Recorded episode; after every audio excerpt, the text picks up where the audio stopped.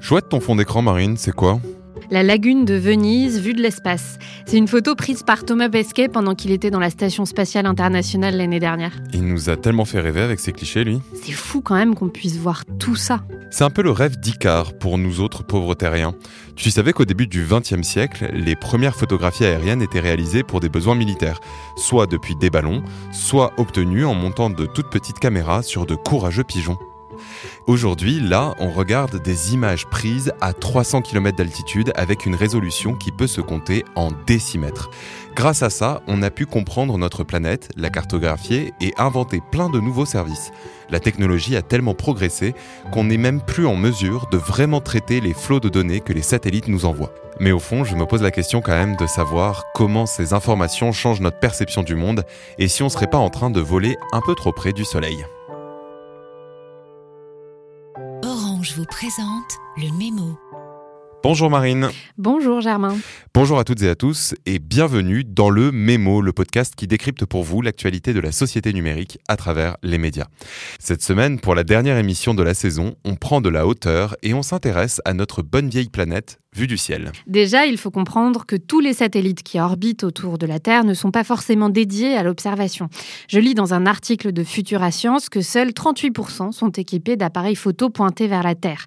Les autres regardent plutôt vers l'espace, nous donnent notre position, ou sont réservés aux télécommunications et à la science. Oui, et parmi ceux qui photographient, il faut distinguer les satellites gouvernementaux, scientifiques ou militaires, parmi lesquels se cachent quelques espions, et ceux mis en orbite par des entreprises privées comme Airbus ou Maxar. Toute une flopée d'appareils photo volants qui tournent autour de la Terre et qui peuvent se concentrer en un point précis en cas de besoin.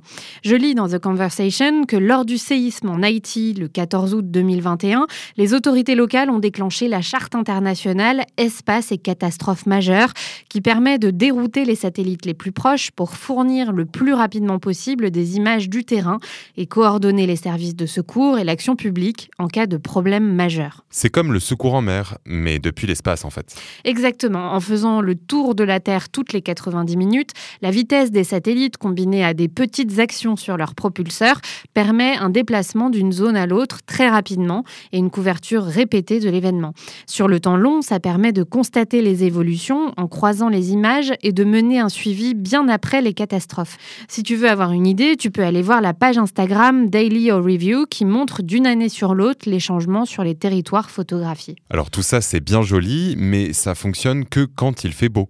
Dès qu'il y a des nuages, de la fumée ou qu'il fait nuit, les photos ne sont plus exploitables. D'ailleurs, des photos, les satellites en prennent énormément. Cela représente des montagnes de gigaoctets.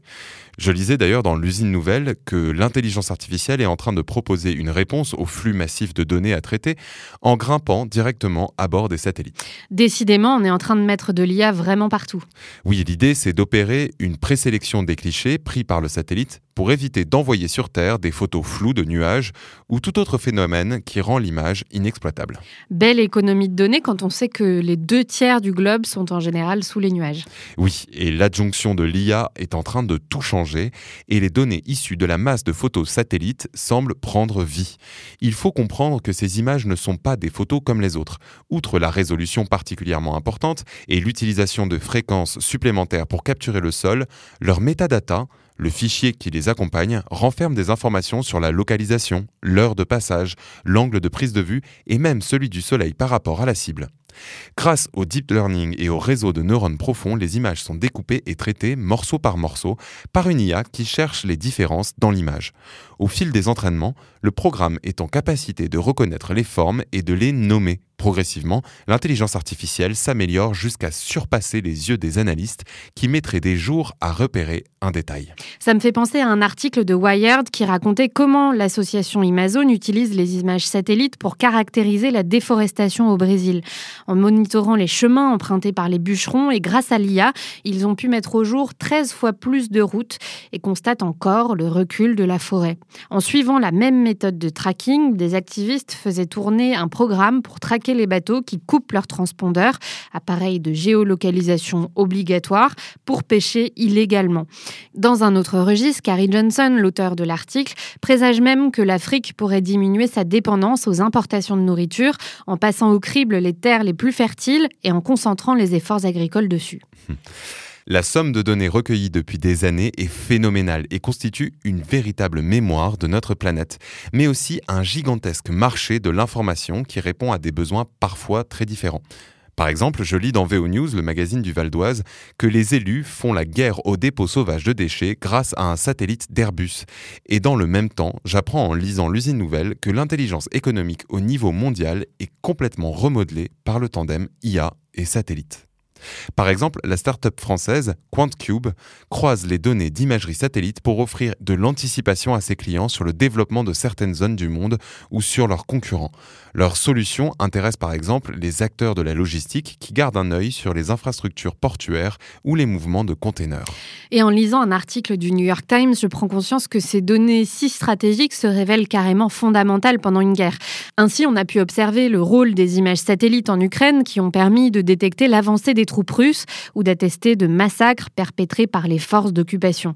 RFI m'apprend que la start-up française Préligence excelle dans ce domaine et fournit des solutions d'analyse en quelques minutes à nos agents du renseignement. Je lis tout de même sur Grand Station, un magazine spécialisé dans les données spatiales, que les preuves fournies par les satellites sont très difficiles à utiliser devant des cours de justice internationale, car elles sont la combinaison de plusieurs paramètres d'imagerie et de position GPS qui peuvent être, à une toute petite échelle, manipulés ou biaisés.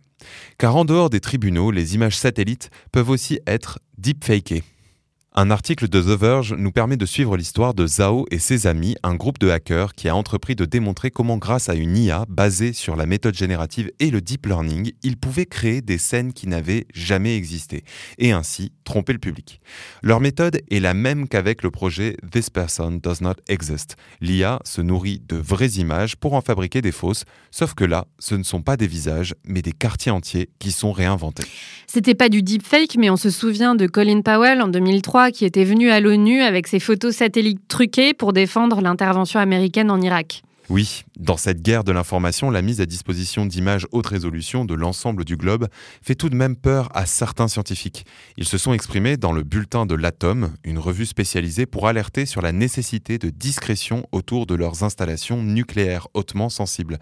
Bien qu'une loi soit passée en France il y a deux ans pour obliger les sociétés émettrices à flouter les installations, la multiplication des acteurs rend la tâche difficile. Oui, car tout est une question de rapport de force entre les gouvernements et les diffuseurs d'images. L'espace n'appartenant à personne du point de vue du droit, on peut librement photographier le sol.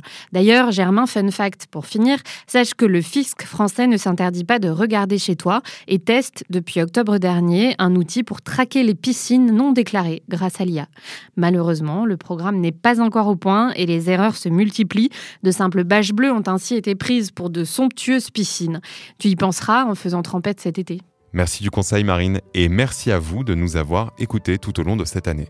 Pendant le mois d'août, nous vous proposons de réécouter les meilleurs épisodes du Mémo. De notre côté, on va prendre une petite pause et on se retrouve à la rentrée pour une nouvelle saison du Mémo. Bonnes vacances à tous. C'était Le Mémo, un podcast orange.